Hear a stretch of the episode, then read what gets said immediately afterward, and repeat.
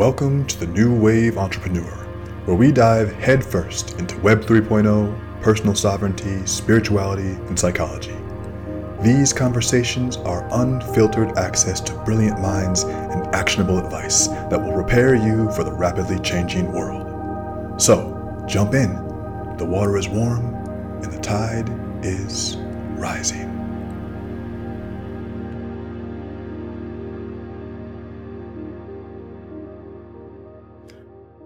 Ah, my friends, welcome back to another episode of the New Wave Podcast. Daniel DiPiazza checking in with you here. It is Mindset Monday. We're actually streaming this live on IG just because I thought it would be fun. Why not? Maybe we'll start doing these Mindset Mondays live. Uh, welcome back to the show. As you know, we're doing daily episodes now. And the interesting thing about that is I haven't run out of content yet. Can you believe it? We're going on month two of daily episodes, and we have a full calendar packed out for you, including this week, which has some really incredible guests, both new and some throwbacks that I want to share with you. Now, uh, if you're listening to this right now, I'm assuming you're listening on your phone. Make sure you are subscribing on whatever channel you're listening to this on, whether that's Spotify, iTunes, Stitcher, we're on Audible now, Overcast, all that. So make sure you're tapping in with us there that you know when we're dropping new episodes because every week we're dropping new ones and you're going to want to get the ones that are cool for you. Some people like the meditations, some people like the interviews, some people like the news that I do on every Friday. So there's lots of stuff to pick from. And uh, while you're at it, make sure you check out newwaveentrepreneur.com. That is where we are putting all the brand new content that I'm posting, posting up, into, including all the archive of the shows as we're dropping episodes, new workshops I'm hosting, New Wave dinner experiences. We're going to be doing some merch soon. Uh, we also have the New Wave Discord, which is just our community in real time. So make sure you check out newwaveentrepreneur.com. We're actually building out the site. We're rebuilding the site right now, and um, and yeah, so so check it out. And today's uh, Mindset Monday is based on uh, it's based on an essay that I wrote, I think two or three years ago, and the whole idea of this is the changing face of education. A lot of us have um, have spent time in uh, you know the American school system, and the American school system is designed to create a very specific type of student. And oftentimes, the student that the American school system creates is not the it's not the free thinking, creative, um, innovative type of person that you'd want to be. And we have to look at our school system and think, okay, if the millennials, us, the ones mostly listening to this episode, are going to be the ones that are going to change uh, society for the better. We're the ones that are now taking uh, the power in society. We're, we're, the ones that are now taking uh, the authority. Really, we're, we're step stepping up into most of the leadership positions. If we're going to be the ones stepping up into this position, uh, what changes do we want to make for our children, for the future of our society? And it starts with school, I think. Um, the world might be going through a lot of crazy stuff, but one thing that hasn't changed is that there is a strong need for education. Education is both a sword and a shield.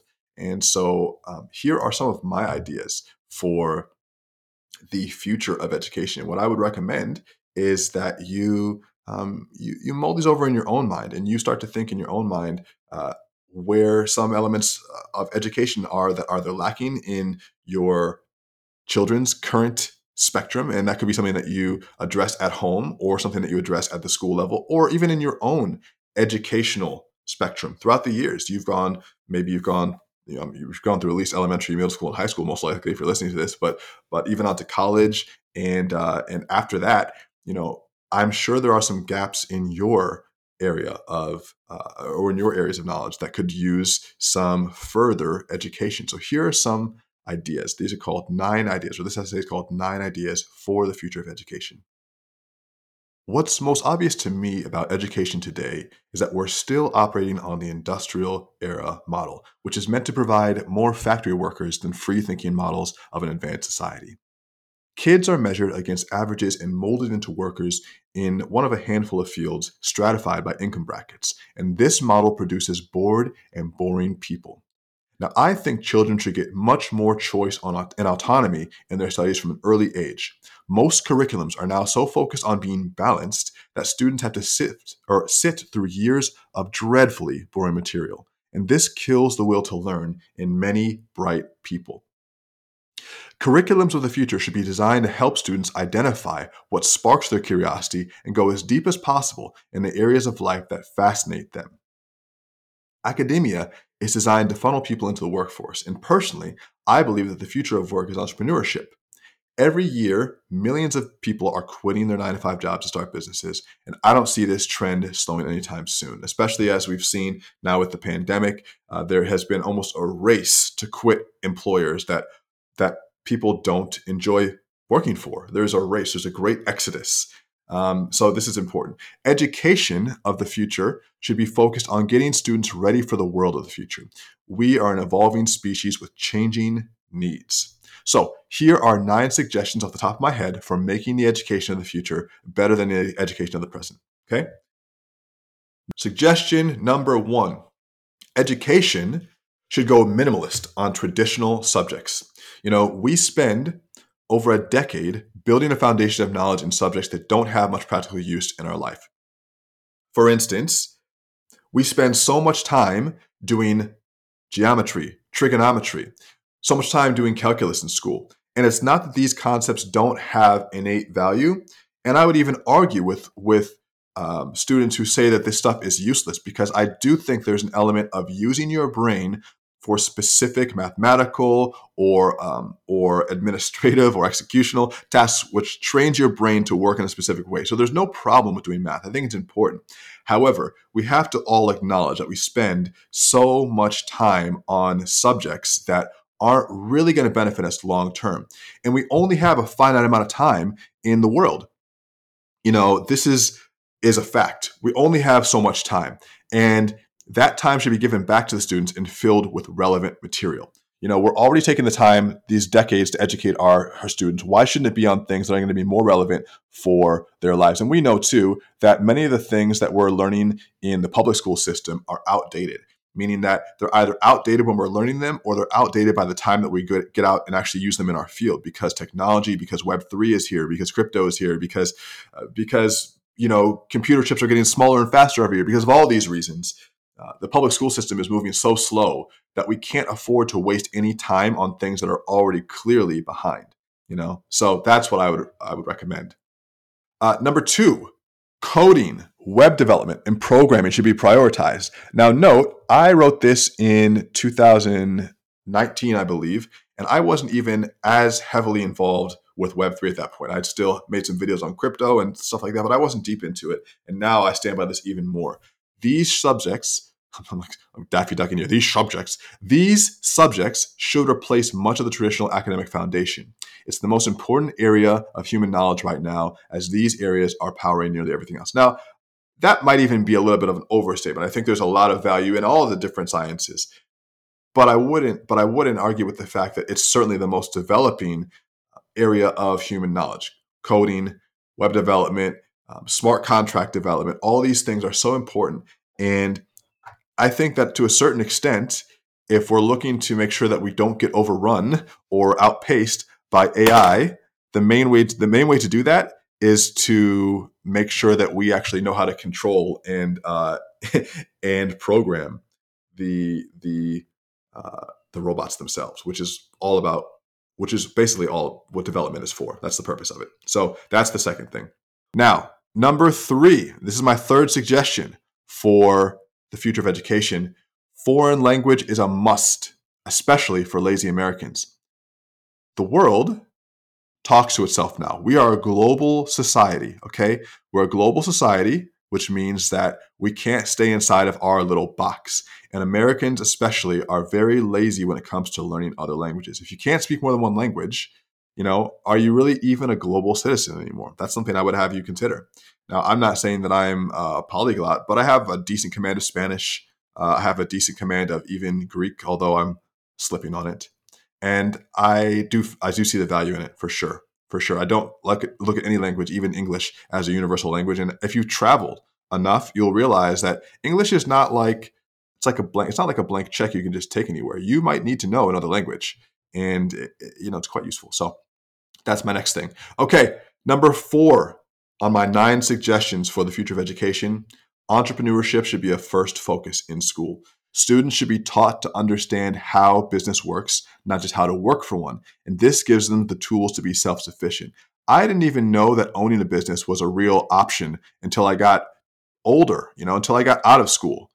they don't really teach entrepreneurship in school. The most they'll teach is business.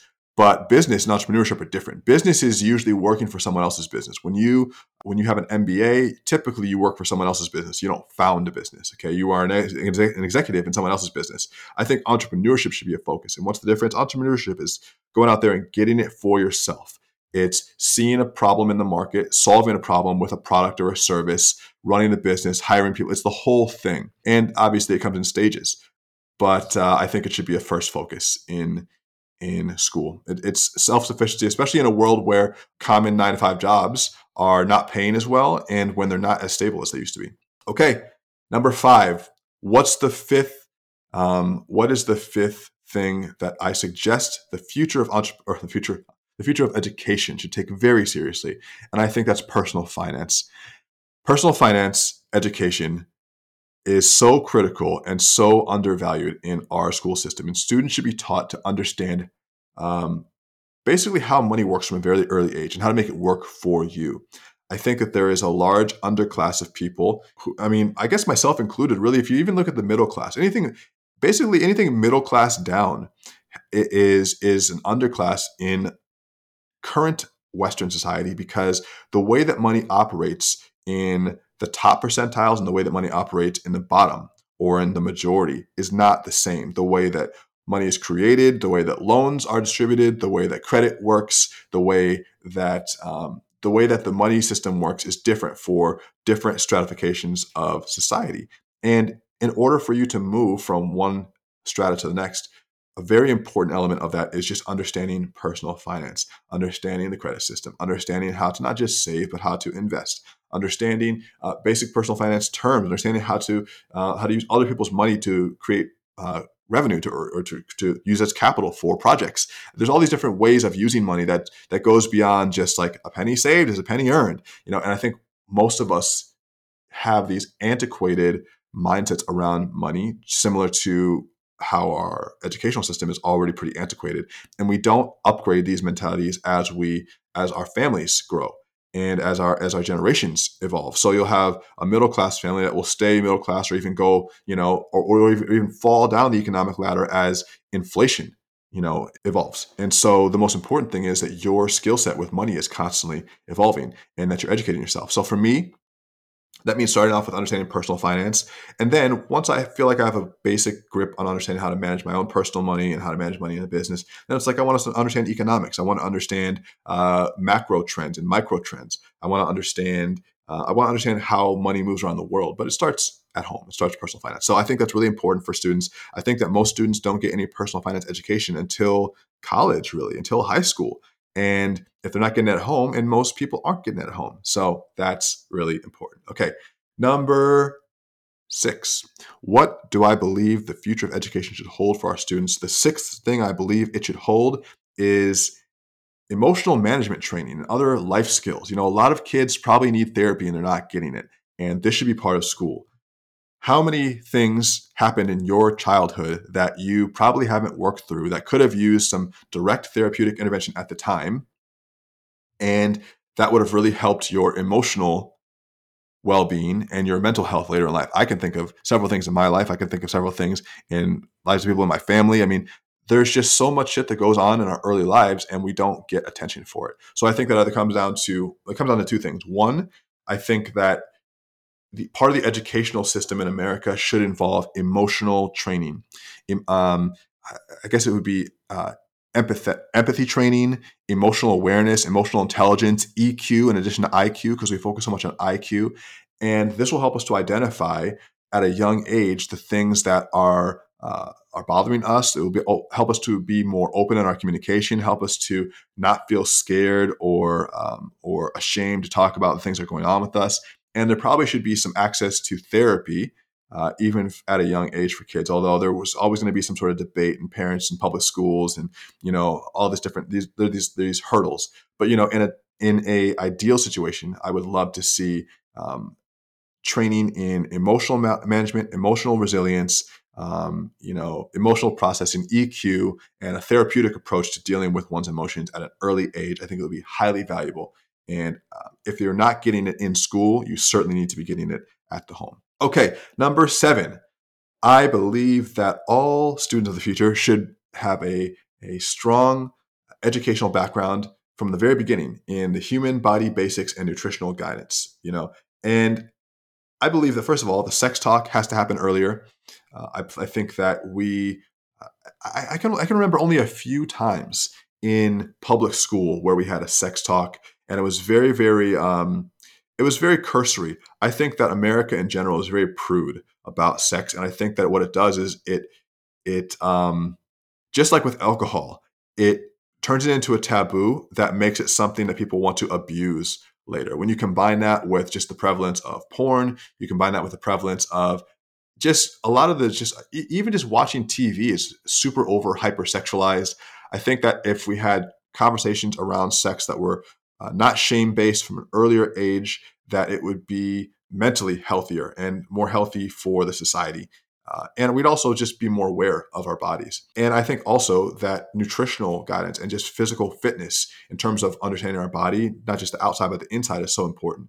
And most of us don't have any nutritional or bodily awareness until there's a problem with what we're eating or how we're feeling.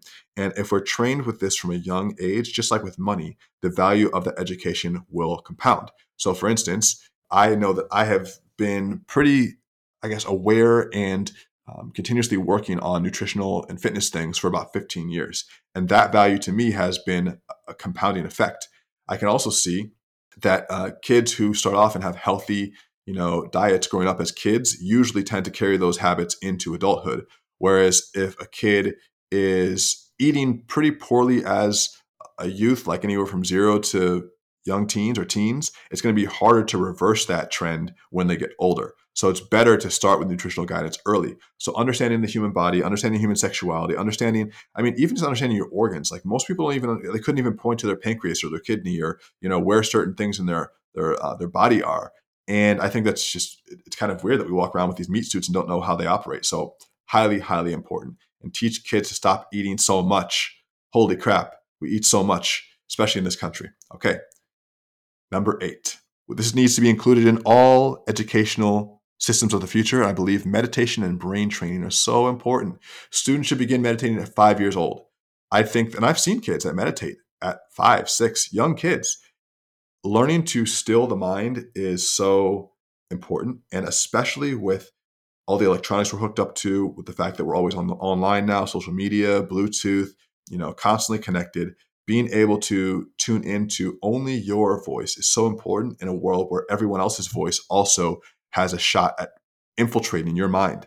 And so it's so important to be able to meditate and focus. We're never going to be in a world again without connection to this, you know, to the metaverse essentially. So we have to be able to at least operate on our own frequency, learn how to tune out distractions, focus. It's good for your mental health. It calms you down. It's uh, it's good for your emotional regulation. Teaching kids to do this early, uh, it'll just be part, part of their personality, part of their lives, and they'll see the value in it early. It'll become just like brushing your teeth or just like taking a shower It's part of your hygiene. We need to teach it as hygiene. Teach meditation as hygiene. That's what it is. And the last thing, number nine, I believe that jujitsu should be taught in schools. That's right. I saved it for number nine. And tomorrow on the episode or on the podcast, we have Ryron Gracie, who's uh, the third generation of the Gracie family that founded this incredible art. But I believe that this is not only a natural confidence booster and a natural uh, physical fitness, but it's also a spiritual quest to becoming your best self and learning about yourself through the art of engaging with others in a way that most of us uh, avoid actively having any type of like confrontational uh, element of our lives or we avoid physical contact with people a lot of times unless it's like unless it's either unless it's an extreme situation. So like we don't really have physical contact with people unless we're in an extremely violent situation or unless it's a sexual situation. But learning how to uh, just have physical touch with others in a non sexual way that also isn't in a life threatening way, but teaches you skills to escape violence and also teaches you how to uh, understand body mechanics and become more aware of your, uh, your, your place in space is so valuable and something that we just don't have in any other uh, sense of the word. I have become so much more aware of my body because of jujitsu, because you have to become not just yourself on the map, but you have to become the other person as well to understand where they're going so that you can move with them. It's, it's like water. And so you become the whole organism. Um, and so and there's, even there's even terms for it. You know, like if you think about the Japanese uh, terms for the stances, a lot of times when you think about boxing, for instance, you'll think about uh, is someone uh, you know right-handed or are they southpaw, and that just indicates which hand they punch with. But in jiu-jitsu, you have, for instance, terminology that describes not just how someone's standing, but how they're standing in relation to someone else. So you'll have something like an aiatsu stance. An aiatsu is when you have two people who are standing with the same foot forward facing each other. And this is going to dictate a certain type of way that you would approach them, a certain type of throw, right? But then you have um, kenkayatsu, which is opposite stances. And each person has uh, a different foot forward facing each other. And this creates a totally different pattern on the ground. And it's not just about how you're standing, but how you're standing in relationship to the other. And so everything is in relation to another. And when you zoom out on, on that, that really is the art of uh, Zen, you know, or, or, or, the one of the main insights of Zen is just like relationship. And you think about uh, meditation and you think about the relationship between something and nothing. You think about psychedelics, you think about the relationship between one frequency and the next. And really everything is about relationship. And I know it's we're zooming all the way out there and we're, t- we're talking about what students should be learning, but jujitsu really teaches you about relationship to yourself and others in a, in a very visceral way. And I think it's so important. So that's why it should be taught in school. And uh, those are my nine tips. So I hope that at one point I have the opportunity to uh, to uh, imbue all of these things in my children. I hope that you can take some of these and add to your own repertoire or to that of your family. And that's really all I have for you today. The nine suggestions off the top of my head for making education of the future better than the education of the present. I hope you enjoyed those suggestions. We have a lot more coming up for you this week, including three incredible interviews. Uh, we have Friday recap for you this week. Actually, I'm going to be in LA at the New Wave Dinner Experience. We rented out a 21 acre mansion in the mountains of Simi Valley. We have 10 people out there who are going to uh, be having a wonderful dinner party with myself and and, uh, and other incredible entrepreneurs and creatives. We're going to bring out some musical guests. I got some new wave merch coming for them. We're going to relax. We're going to actually record some live podcasts out there as well. So it's going to be just a, an experience of, uh, of masterminding, helping each other with our businesses, uh, having some great food, and also relaxing. So that's what's on store for us this week. And we're going to have more of those dinner experiences as the year progresses. Um, so make sure that you stay tapped into not only the podcast, but also the website, newwaveentrepreneur.com. You can sign up for our email list as well, so you can stay in touch with everything that we're going on, what's going on with us, and uh, and come check in with us on one of our events. Okay, that's it, guys. The water is warm, the tide is rising. Much love to all my people watching me on IG Live right now. Let's jump on in, get ready to surf this new wave.